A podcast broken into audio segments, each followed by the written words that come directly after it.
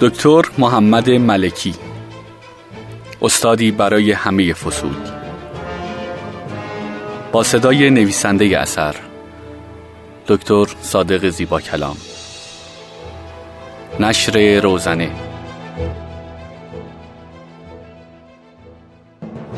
آقای سهرابیان انصافا به قولی که داده بود عمل کرد. و کارکنان دیگر خیلی به پروپای اساتید آموزشگاه نمی پیچیدند. اما دانشجویان منتظر تحقق وعده من بعد از عادی شدن اوضاع بودند. یعنی اینکه باند اشرف را اخراج نمایم. باز به سر وقت خانم نبی رفتم. در ابتدا هیچ جوری زیر بار نمی رفت و می گفت حالا اگر از آموزشگاه هم کنار گذارده نشوند حداقل می بایستی یک تنبیهی و مجازاتی در موردشان صورت گیرد. آخر الامر یک روز خانم نبی و یک سری رهبران دیگر دانشجویی را در دفترم جمع کردم. با آنها گفتم شما یک روز آمدید دانشکده فنی. از من خواهش کردید که بیایم با آموزشگاه. من هم آمدم. من در طی این مدت به جز همکاری و کار و باز هم کار هیچ چیز دیگری از شما نخواستم. حالا از شما یک درخواست دارم. یک خواهش دارم. به خاطر من هیچ کاری به مانده اشرف نداشته باشید. یعنی اگر شما می‌خواستید یک روز به من پاداشی بدهید خواسته من این است که به هیچ وجه دنبال پاکسازی و کنار گذاردن باند اشرف نروید. البته فقط تحصیلات مانده اشرف نبود که انصافا عالی بود. مشکل دیگر من این بود که ساعتها من به حرفهای دانشجویان و کارکنان گوش داده بودم و حتی یک مورد حرف حسابی در خصوص اقدام خلاف یا تصمیمات نادرست مسئولین آموزشگاه نشنیده بودم. همه آنچه که می‌گفتند کلیگویی و شعار بود. از قبیل اینکه اینها تاقوتی هستند اینها با اشرف و دربار مرتبط بودند. عضو حزب رستاخیز بودند. در ماه رمضان نمیگذاشتن بچه ها روزه بگیرن با حجاب دانشجویان مخالفت می‌کردند و مطالبی از این دست. البته البته یک نکته را کاملا من حس می کردم رفتار و منش اساتید اصلا در قبال دانشجویان و کارکنان متواضعانه نبود. کارمندان را که اصلا تحویل نمی گرفتن. نگاهشان به دانشجویان هم خیلی جالب نبود. به عنوان یک قاعده کلی نگاهشان به دانشجویان این گونه بود که هیچ وقت راست نمی‌گویند. برای پیشبرد امورشان راحت دروغ می‌گویند. برای درس نخواندن و غیبت کردن و حاضر نبودن سر کلاس هر عذر و بهانه میآورند. در یک کلام معتقد بودند که دانشجوی خوب وجود ندارد و همه آنان سر و ته یک کرباسند و فقط بایستی آنها را به اجبار وادار به درس خواندن و رفتار متناسب داشتند نمود. آن وقت من می‌خواستم که آنها بپذیرند که در شورا کنار دانشجویان و از آن بدتر در کنار کارکنان بنشینند. یکی دو بار نمایندگان اساتید در شورا آمدند اما نهایتا خصوصی به من گفتند که نشستن در کنار دانشجویان و به خصوص کارکنان برایشان دشوار و غیر قابل تحمل است.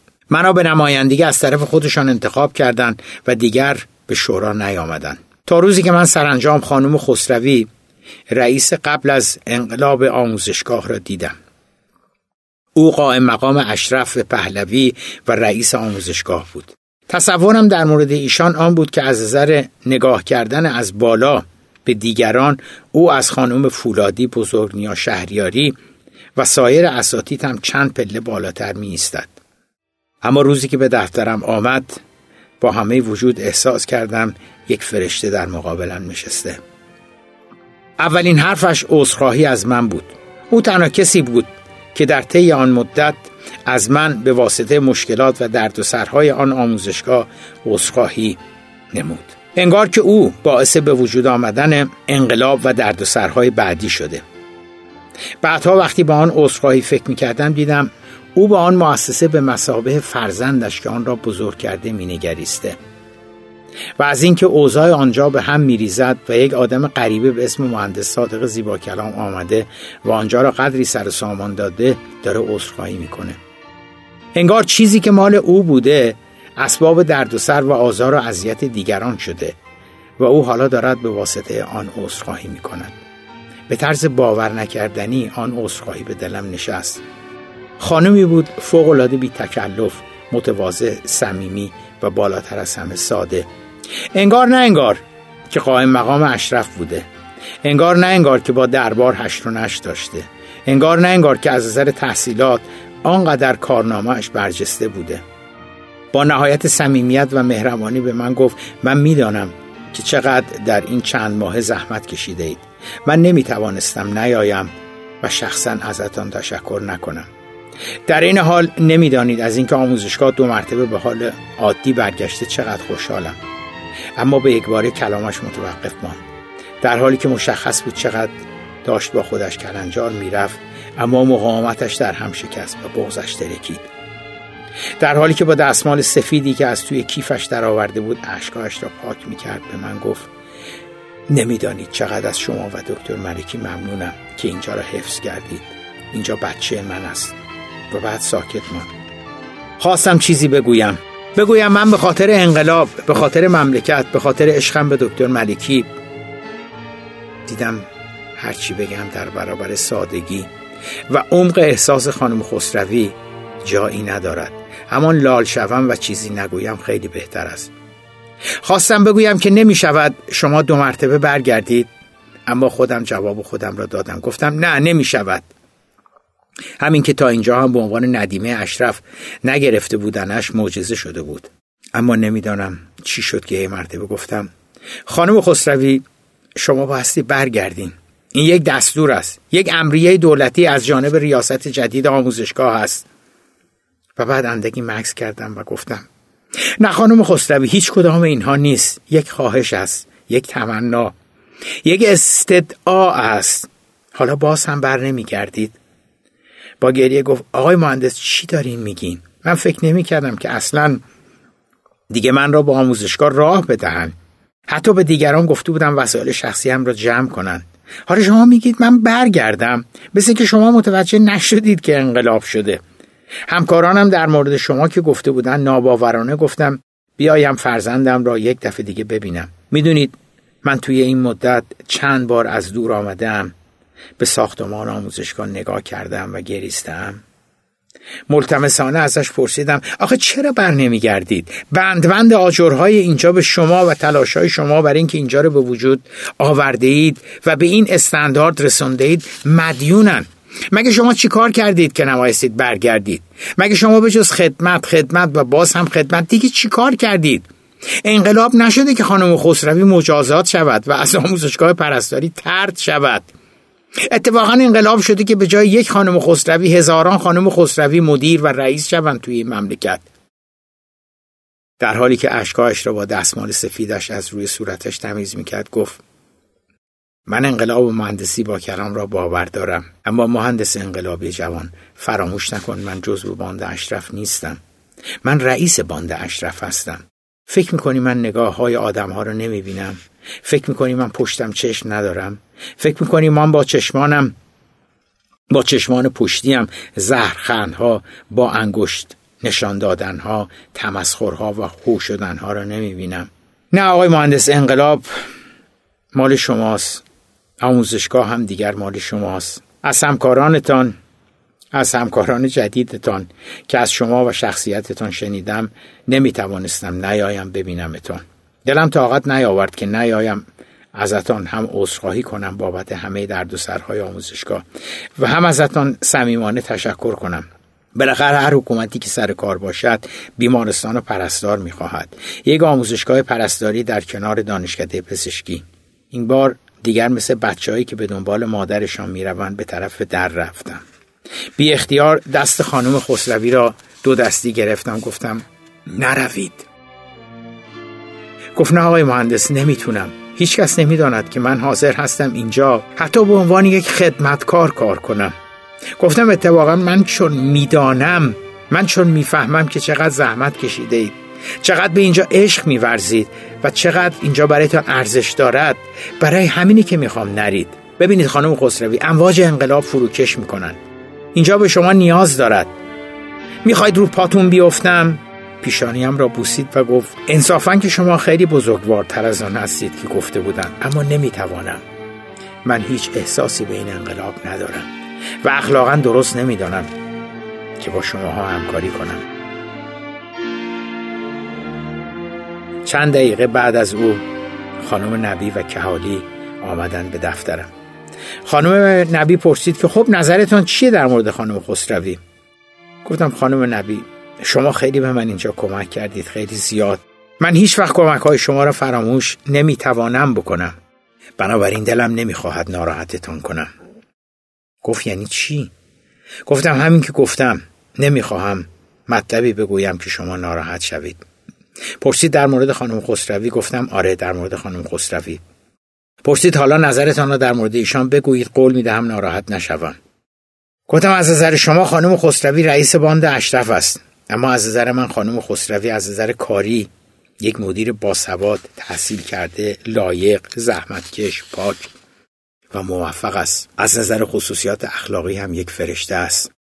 هر دو آنان از تمجید من از خانم خسروی ابرو در هم کشیدن تصدیق کردن که از نظر شخصیتی با دیگران یه مقداری متفاوت است. اما دیگر نه آنقدر که من او را بالا برده بودم کار آموزشگاه روز به روز کمتر می‌شد و من مجددا به نخست وزیری بازگشته بودم هر از گاهی برای امضای نامه ها سر می زدم. بله و موفق شده بودم خانم شهریاری را به حالت قائم مقام خودم سرپرست شورا کنم. یک روز که برای امضای نامه ها با آموزشگاه رفته بودم اطلاع دادن که از طرف دکتر ملکی تماس گرفتن. خانم حق مراد خان گفت که دکتر می‌خواستن شما را ببینن و گفتن که عصر پنج به بعد بیایید. فکر کردم در مورد آموزشگاه حتما می‌خواهم گزارشی به او بدهم. یک حدس دیگر هم همین بود که شاید گزارشی یا اخباری از آموزشگاه رفته و او توضیح می‌خواهد. هرچه فکر کردم که چه مشکلی ممکن است در رابطه با آموزشگاه باشد عقلم به جایی نرسید. پنج و نیم دفترش بودم. ملکی اصلا از آموزشگاه نپرسید. فقط یک کلام گفت که صادق واقعا دست درد نکند. بار گنده ای را از دوش من برداشتیم. هر وقت بهم صادق می‌گفت احساس مطبوعی به هم دست می‌داد. می‌دانستم که ازم راضی هست. منم هیچ چیز نگفتم. پرسیدم آقا حالتون چطور است؟ کارها چطور است؟ بعد رفت سراغ اصل موضوع. گفت مقادیر زیادی پرونده از نخست وزیری و ساواک آمده که مربوط به کسانی است که در دانشگاه با ساواک همکاری می‌کرده اند پرسیدم دانشجویان یا کارمندان. گفت درست نمی‌دانم. ظاهرا همه هستند اساتید دانشجویان و کارکنان. گفت پرونده ها را گذاشتیم در اتاق یکی از منشی ها کلید اتاق فقط دست من است و یک کلید هم می‌خواهم به تو بدهند و یکی هم به دکتر اسدالله کارشناس که یکی از اساتید مسلمان دانشکده علوم بود. اولین مطلبی که از هر دوی شما می‌خواهم این است که هیچ کس نباید بداند که شما مسئول رسیدگی به پرونده ساواکیا هستید و الا نمی‌گذارند به کارتان برسید. من به دیگران هم گفتم که در آن اتاق یک سری اسناد مالی مربوط به معاملات خارجی و قراردادهای خارجی بیمارستانها و پیمانکاران است. هر وقت خواستید برای رسیدگی میایید چون کلید فقط دست شما و کارشناس است. ولی ترجیحا بعد از ظهرها و عصرها که خلوتتر است بیایید. هیچ پرونده ای را هم خواهشم بیرون نبرید. گفتم خب به شما گزارش کتبی بدهیم یا شفایی گفت من هم نمی‌دانم. بعضی کسانی را که گزارش می‌دادند خبرچین بودند و با ساواک همکاری می‌کردند را شناسایی کنید. پرسیدم آقای دکتر کارشناس کار را شروع کرده؟ گفت نه هنوز نه. یکی دو بار آمده چند ساعتی بوده و رفته. اما نمی‌دونم چیکار کرده. نظرش این بود که به تو بگویم پرونده ها را تقسیم کنید. اما من فکر می‌کنم چون موضوع حساست هر دوتون روی همه پرونده ها بررسی کنید که یه وقت اشتباهی اتفاق نیفتد از اینکه ملکی مرا انتخاب کرده بود خیلی زیاد به خودم بالیدم. درست مثل آن شب که گفت فردا قرار است برویم دیدن آیت الله طالاقانی کلید را از ملکی گرفتم و آمدم در اتاق را باز کردم. باز بی اختیار یاد تحسن افتادن. آنجا همان اتاق کوچکی بود که خانم ها دکتر سیما کوبان و خانم مهندس سلیمانی بودند. چند صد پرونده بود. در را از پشت قفل کردم و شروع کردم به بررسی پرونده ها حدود سی چلتایی دیدم. نوعا گزارش های مخبرین یا همکاران ساواک بود. مثلا گزارش داده بودند که فردا قرار است مناسبت 16 آذر دانشجویان به کلاس نروند. فلانی یا فلانی در تعطیل کلاس ها نقش بیشتری داشتند. پریروز اعلامیه های از سوی خرابکاران مارکسیست در دستشویی گذاشته شده بود. دیشب در خوابگاه این دانشجویان تا دیر وقت جلسه داشتند. فلانی به فلانی یک جزوه از فلان سازمان داده است و مطالب و گزارشات دیگری از این دست. نمی‌دانم چقدر آنجا بودم ولی وقتی آمدم بیرون پاسی از شب گذشته بود. گیج و منگ بودم. اصلا حالم خوب نبود و به لحاظ روحی خیلی به هم ریخته بودم. بعدم نمیاد. چیزی میخوردم یا میکشیدم. نمی‌دانم چرا اینجوری شده بودم.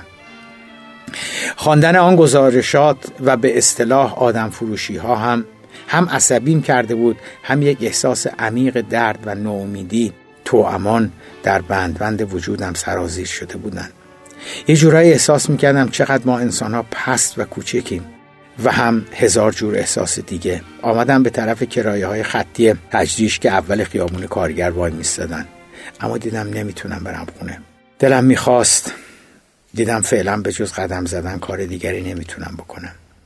از پیاده رو امیرآباد اومدم یواش یواش بالا به سمت پل گیشا. به تدریج احساس کردم که یک فکر بیشتر از فکرهای دیگر دارد در ذهنم پخش می شود چرا بعضیا حاضر می شوند در مورد دیگران خبرچینی کنند؟ چرا بعضیا حاضر می شوند دیگران را لو بدهند بفروشند؟ در حقشان نامردی کنند یا هر اسم دیگری که رویش می‌گذاریم.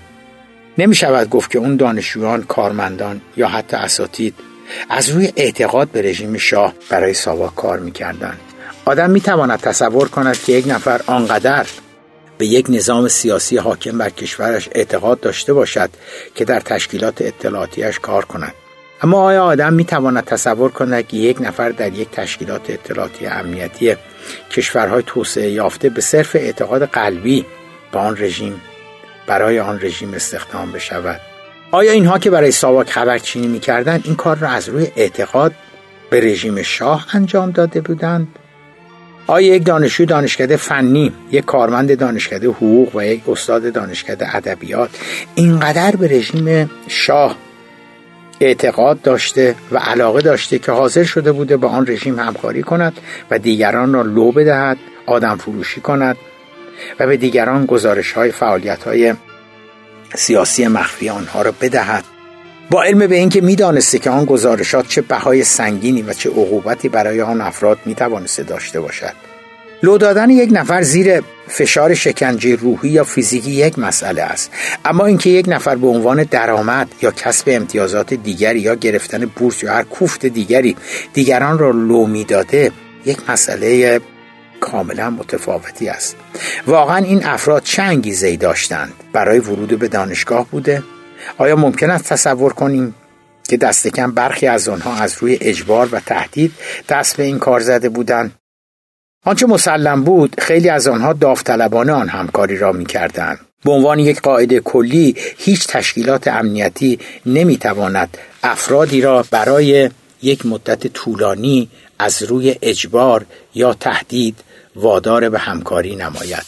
بنابراین احساس می کردم با کمال تأسف می این حقیقت تلخ را بپذیرم که خیلی از آنها داوطلبانه و صرفاً به منظور به دست آوردن امتیازاتی با ساواک همکاری می کردن. در این حال می‌خواستم برای تبرئه آنها فکر کنم که شاید احساس نداشتن امنیت و یا احساس به دست آوردن امنیت دست کم در مورد برخی از آنها سبب می شده که حاضر شوند با تشکیلاتی اطلاعاتی همکاری نمایند. غرق این افکار بودم که رسیدم به پل گیشا سوار تاکسی شدم و یکی از بدترین شبهای عمرم را سپری کردم.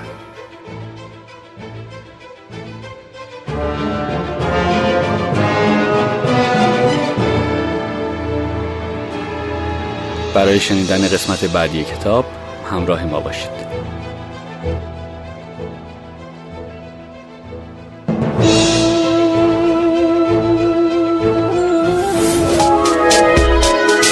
شنوتو سرویس اشتراک گذاری فایل های صوتی www.shenoto.com